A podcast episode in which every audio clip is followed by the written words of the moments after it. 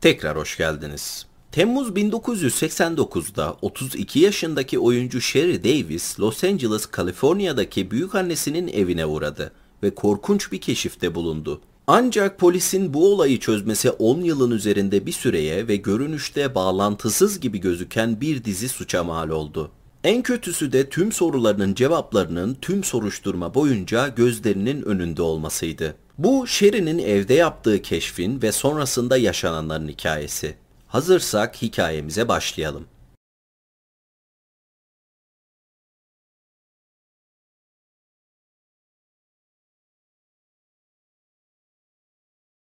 Haziran 1988'de 71 yaşındaki Myra Davis, Cheviot Hills, Kaliforniya'daki mütevazi evinin ön kapısından çıktı.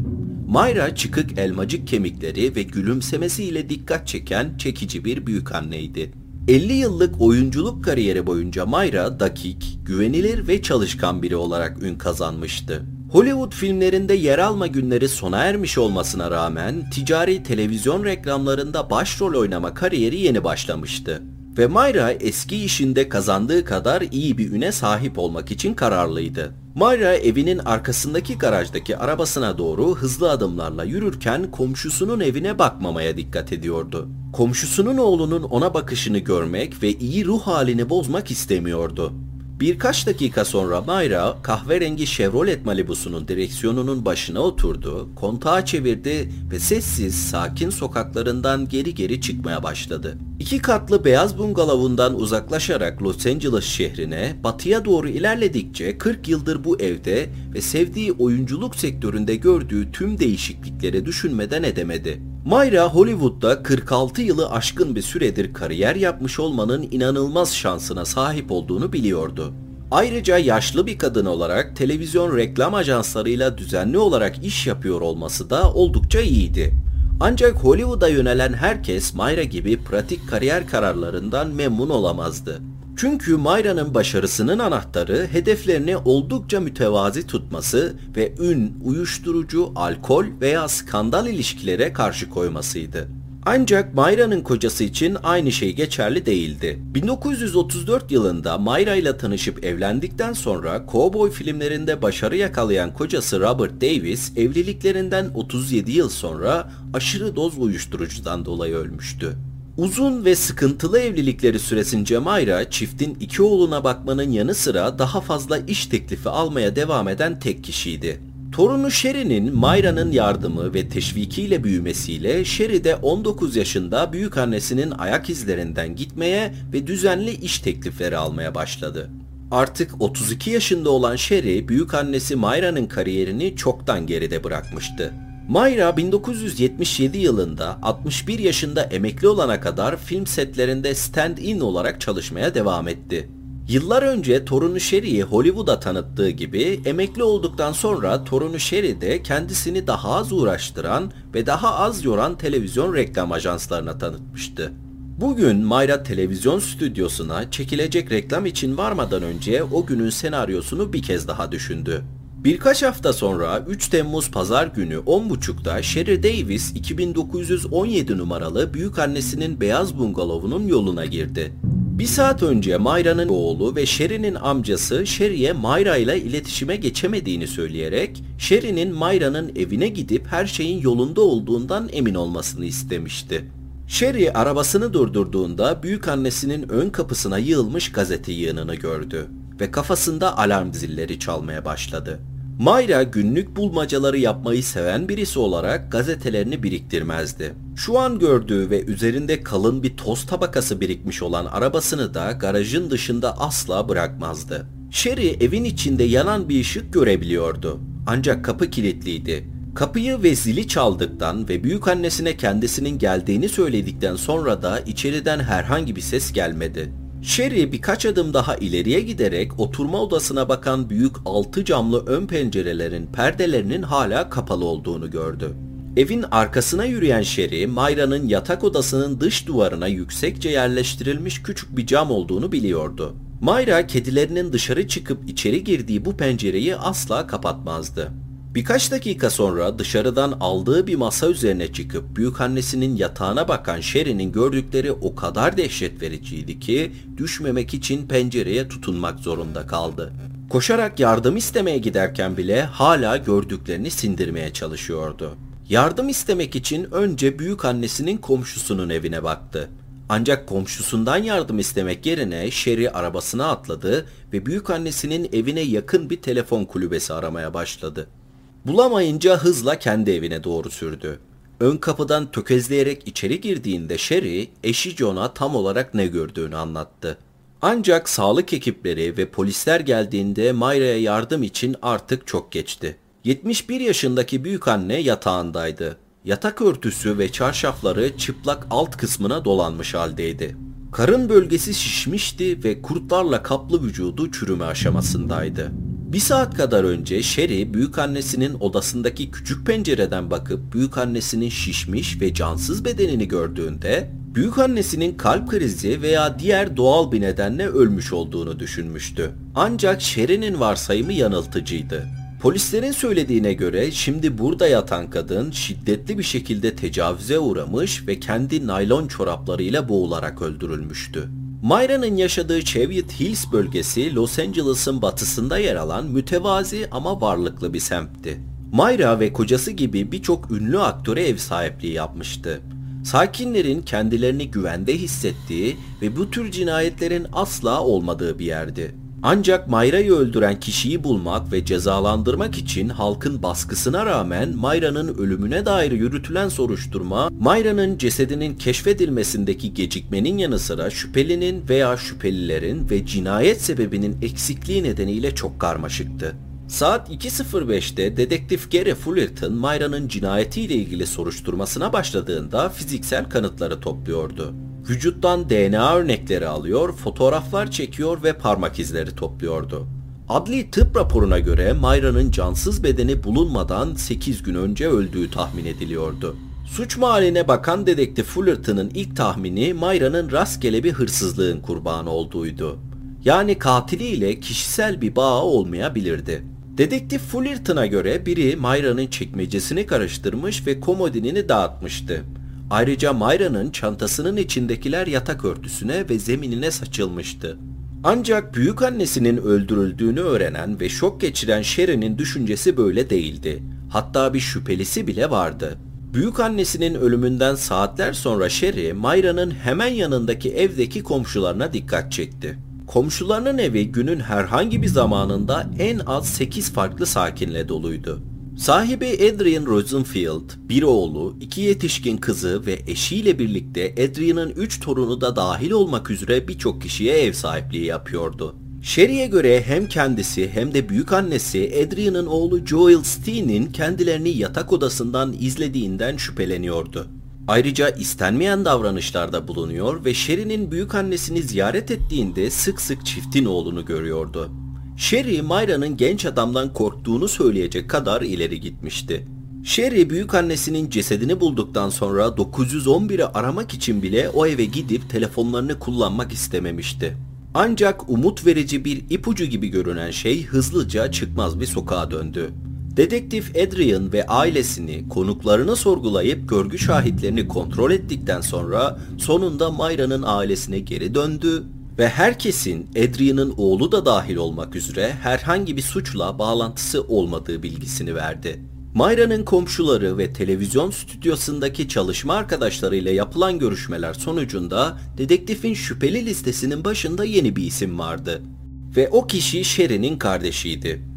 Mayra'nın komşularına göre Sherry'nin kardeşi bir uyuşturucu bağımlısıydı ve Mayra'dan sık sık para istemek için evine geliyordu.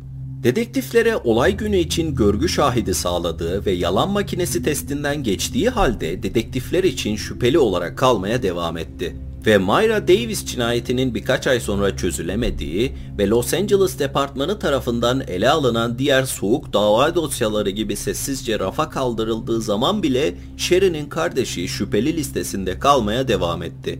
10 yıl sonra 29 Mart 1998 pazar günü öğleden sonra 38 yaşındaki Debbie McAllister telefonu açtı. Güney Kaliforniya'nın beyaz kumlu sahillerinde bulunan 47 bin kişilik bir şehir olan San Clemente'deki evinde oturan Debbie bir kez daha annesinin 150 kilometre uzaktaki evini aradı. Yine meşgul seslerini duyabiliyordu.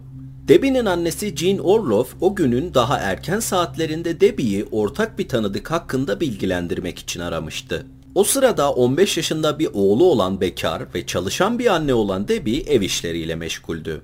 Hiçbir ayrıntıyı kaçırmak istemediği ve işlerini de yarım bırakmak istemediği için Debbie annesine kendisini geri arayacağını söylemişti. Şimdi meşgul sesleri eşliğinde telefonu geri yerine koyuyordu. Debbie annesi Jean'in endişe verici durumunu aklından atmaya çalıştı. Belki annesi apartman dairesinin bodrumunda çamaşırlarını yıkarken telefonunu kaldırmış ve ardından ahizeyi tekrar yerine koymayı unutmuştu. Ama yine de biraz tuhaf görünüyordu. Bununla birlikte Debbie annesinin hafta sonu rutinini tam olarak bilmiyordu. İkisi çok yakın olsalar da ilişkileri karmaşıktı. Jean Debbie'nin babasıyla boşandığında Debbie henüz 2 yaşındaydı ve Jean 20'li yaşlarının başındaydı. 12 yıl sonra Jean ailesini New York'ta bırakıp Debbie ile birlikte Los Angeles, Kaliforniya'ya taşındı. Jean ailesine destek olmak için çok çalıştı ve Debbie bir yatak odalı evlerine yerleştiklerinde genellikle yalnız zaman geçirdi. Jean düzenin mükemmel olmadığını biliyordu. Ancak gündüzleri çalışıp gece dersine giderek sertifikalı bir cerrahi diş asistanı olmasının tek yolu buydu. Jean Orloff tekrar evlenmedi. Ancak bu konuda her zaman adaylar olmuştu. Jean her zaman makyajlı geziyor, cilt ve tırnak bakımını zamanında yapıyor, 40 yaşına yaklaştıkça genç hissettiği kadar genç görünme ve davranma konusundaki kararlılığını da koruyordu. Ve bu korumayı 20 yıl sonra bile 60 yaşına geldiğinde hala sürdürüyordu. Sonunda Debbie kendine endişelenmeyi bırak diyebildi. Annesi meşgul veya uzun bir süredir telefon görüşmesi yapıyor olabilirdi.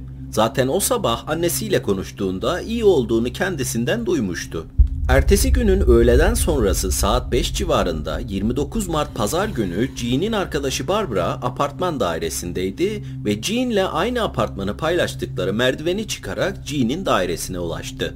İki kadın da yalnız yaşıyorlardı ve yıllar içinde çok iyi arkadaş olmuşlardı. Bu yüzden Jean'in annesi kızına o gün telefonla hiçbir şekilde ulaşamayınca sonunda Barbara'yı arayıp Jean'in iyi olduğunu kontrol etmesini istemişti. Ancak Barbara o günün gazetesinin Jean'in kapısının önünde yerde durduğunu ve Jean'in kapıya cevap vermediğini fark edince endişelenmeye başlamıştı. Kapıyı denediğinde ve kapının açık olduğunu fark ettiğinde bu endişesi paniğe dönüşmüştü. Jean kapılarını her zaman kilitli tutmaya özen gösteren biriydi. Hatta beklediği misafirleri bile içeri almadan önce interkomdan kontrol eder ve zilinin çalmasını beklerdi. Barbara'nın Jean'in dairesine girdiğinde fark ettiği ilk şey duman kokusuydu. Jean'in sigaralarından değil, daha çok kumaşın yanmasıyla ilgili bir kokuydu. Ancak Barbara kokunun kaynağını görebildiği anda aniden korku dolu bir şekilde durdu.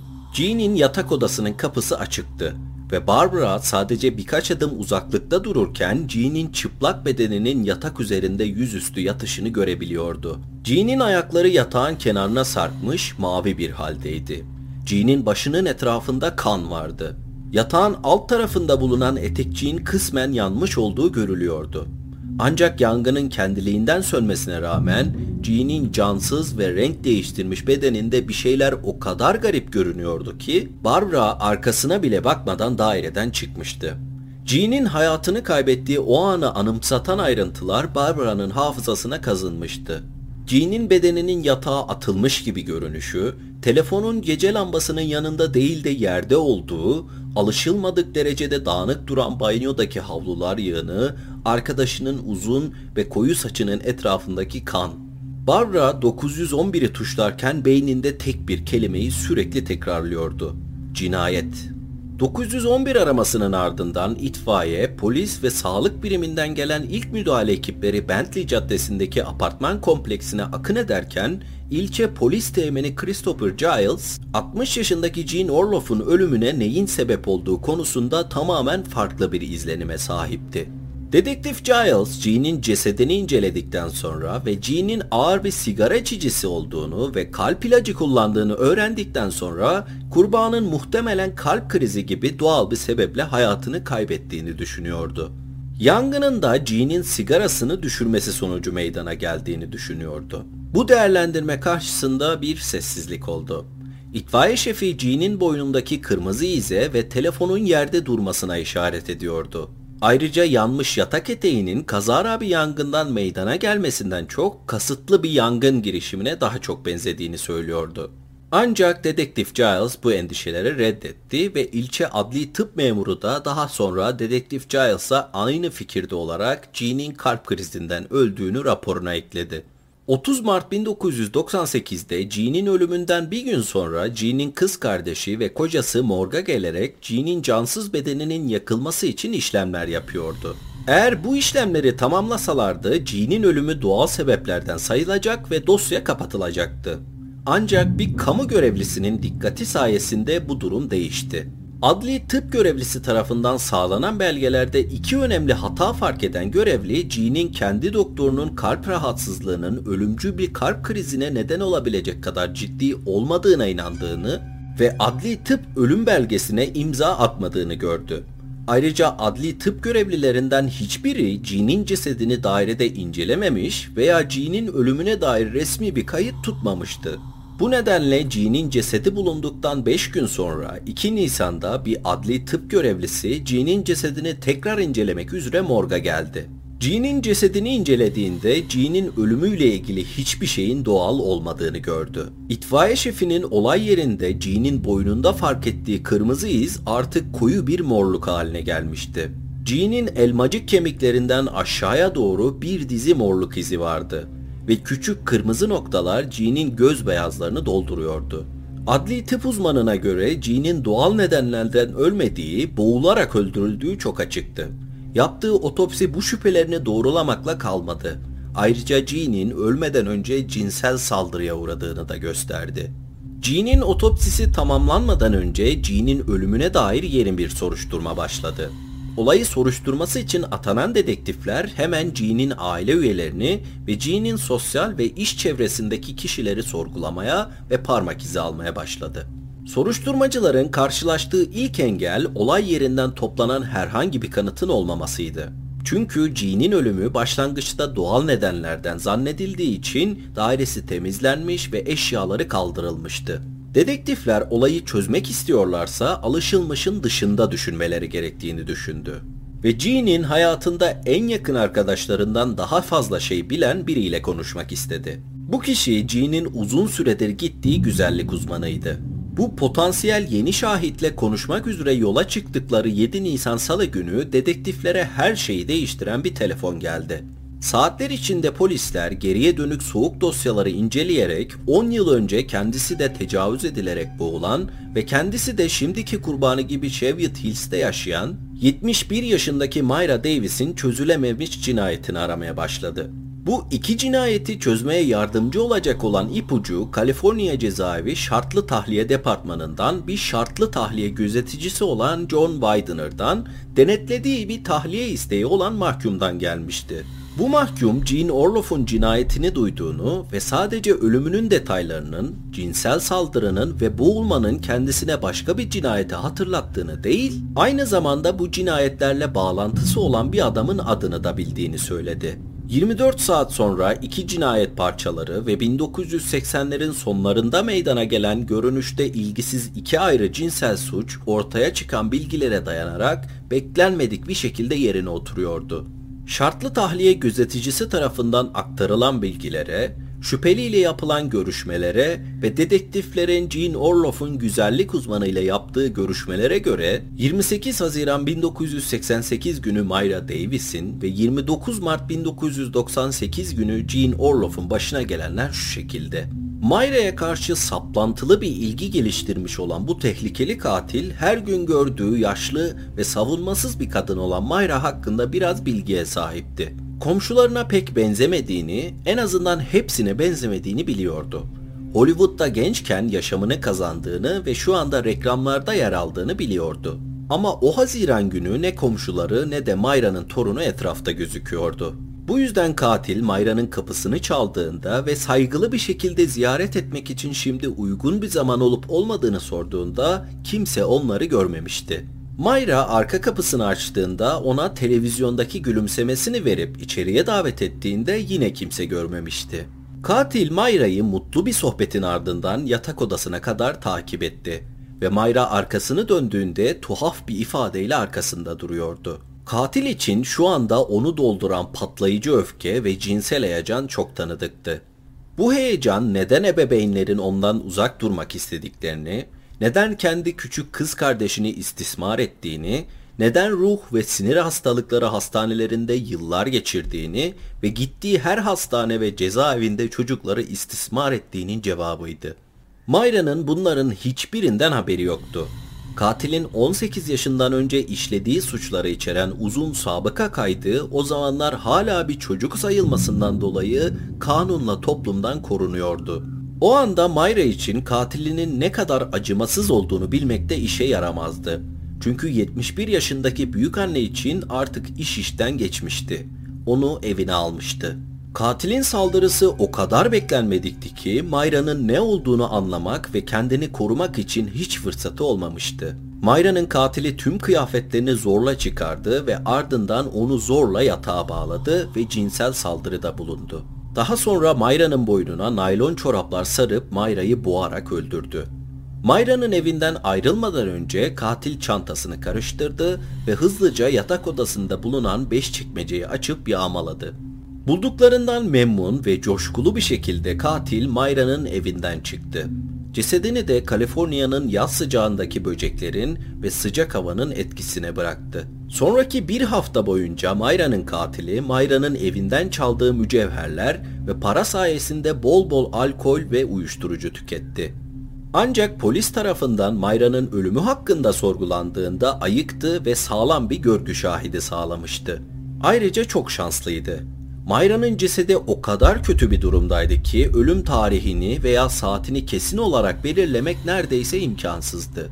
Ve Mayra'nın evinin de bulunduğu bölgede gerçekleşen diğer 6 cinsel saldırı olayını kendisiyle ilişkilendirmemişlerdi. 1991 yılında Mayra'nın katili Cheviot Hills bölgesinde iki cinsel saldırıda cinsel saldırı suçlamalarıyla tutuklandı.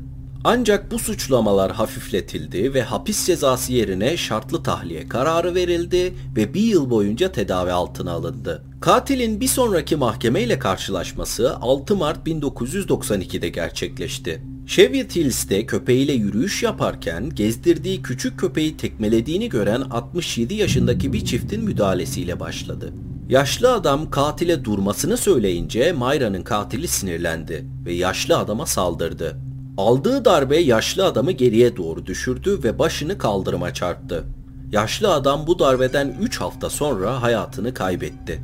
Adam öldürme suçundan 3 yıl hapis cezasına çarptırıldıktan sonra tekrar şartlı tahliye edildi ve eşiyle birlikte yaşamaya başladı. Tamircilik, boyacılık, marangozluk ve inşaat işleri yapıyordu ve 1998 yılının başlarında müşterilerinden biri çekici ve 60 yaşında boşanmış bir kadın olan Jean Orloff'tu. Mayra'yı öldürdükten 10 yıl sonra 28 Mart 1998'de Jean'in dairesini ziyaret etmeye karar verdiğinde Mayra'nın evine 10 yıl önce yaptığı ziyareti hatırlatan birçok şey vardı. Mayra gibi Jean de onun yardımını her zaman memnuniyetle karşılamıştı. 1997'nin sonlarında Jean için piyanosunun üstüne asmadan önce ağır bir aynayı boyamıştı. Bu yüzden katil o akşam ailesinin evinden sessizce uzaklaşıp yaklaşık 7 kilometre yol kat edip Jean'in dairesine geldiğinde Jean onu gülümseyerek içeri davet etti. Tıpkı Mayra gibi. Mayra gibi Jean'in de kapıyı açmamak veya katili içeri almamak için hiçbir sebebi yoktu. Ve yine Mayra gibi Jean'in de katilin işlediği ve birazdan işleyeceği suçlardan haberi yoktu. Ancak Mayra'nın aksine Jean'e saldırdığında Jean var olan tüm gücüyle karşılık vermişti. Her şey bittiğinde katil kurbanını çıplak ve yüzüstü bırakmıştı. Telefon zaten yerdeydi. Ahizesi yerinden çıkmıştı. Katilin heyecanı dinmiş ve nefesi normale dönmüştü. Olay yerinden ayrılan katil telefon hattından gelen meşgul sinyalinin hafif gürültüsünü duyabiliyordu. Ardından son bir kez etrafına baktıktan sonra kapıyı çekti ve olay yerinden ayrıldı. 32 yaşındaki Dean Hunt, Myra ve Jean'in tanıdığı takma adıyla Sunny, Cheviot Hills'te karısı ve kayınvalidesiyle paylaştığı evine doğru arabayla yola çıktı. O evin sahibi Adrian Rosenfield'tı. Hunt, Myra Davis'i ve Jean Orloff'u öldüren 32 yaşındaki tamir işçisi Adrian Rosenfield'ın küçük beyaz bungalovunun yanındaki evde oturuyordu. Adrian'ın genç kızının erkek arkadaşıydı. Mayra'nın cinayetiyle ilgili olarak şüpheli olarak ifadesi alınıp serbest bırakıldıktan 4 ay sonra Kenneth Hunt, Adrian'ın kızıyla evlendi. Aynı zamanda kayınvalidesi Adrian'la yakın bir ilişki kurmuştu. Adrian kendi güzellik salonunun sahibi olarak sürekli Dean'in iş bulma, bir işte uzun süre çalışma konusundaki başarısızlığını bahane etmesine rağmen dükkanına gelen müşterilerine damadının hizmetlerini övdü ve yaşlı, bekar ve dul müşterilerine evlerine gelip küçük tamirat veya bahçe işlerini yapabileceğini söyledi. Dean'in eşi Avon ürünlerini satmaya başladığında kendisi de müşterilere siparişleri evlerine teslim eden bir kurye olarak çalışıyordu. Jean Orloff da bu müşterilerden biriydi. Jean uzun süredir Adrian'ın güzellik salonunun müşterisiydi ve 1997 yılının başında Adrian'ın Büyük Cadılar Bayramı partisine katılmıştı. O partide katili Kenneth da vardı. Cinayet dosyasını çözen ipucu Adrian'ın oğlu Joel Steen'den geldi. Gençlik döneminde Mayra ve torunu Sherry'i istenmeyen bakışları ve dikkatiyle rahatsız etmiş olsa da şimdi sahtecilik suçuyla hapiste yatıyordu. Annesinin aksine Joel, Sunny'nin cinayetle bir ilgisi olduğundan şüpheleniyordu. Özellikle de Jean'in cinayetinden sonra Sunny'nin alkole ve uyuşturucuya sahip olmadığı miktarlarda para harcadığını fark ettiğinde. Bu arada dedektiflerin Jean'in maniküristi Adrian Rosenfield'la yaptığı görüşmede Sunny ile iki cinayet kurbanı arasında doğrudan bir bağlantı kurmalarını sağlamıştı. Genel halkın aksine soruşturmacıların Sunny'nin çocukluk dönemi kayıtlarına da erişimi vardı. Bu kayıtlar uzun ve rahatsız edici şiddet ve cinsel saldırı suçlarını ayrıntılarıyla anlatmaktaydı. Sunny'nin sperm örnekleri Myra ve Jean'in cesedinden toplanan örneklerle eşleşmişti.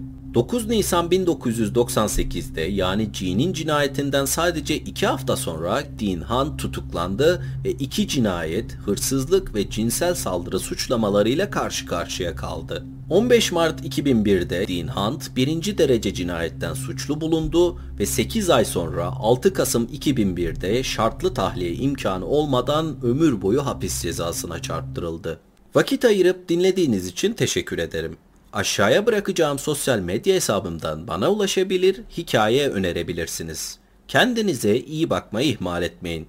Hoşçakalın.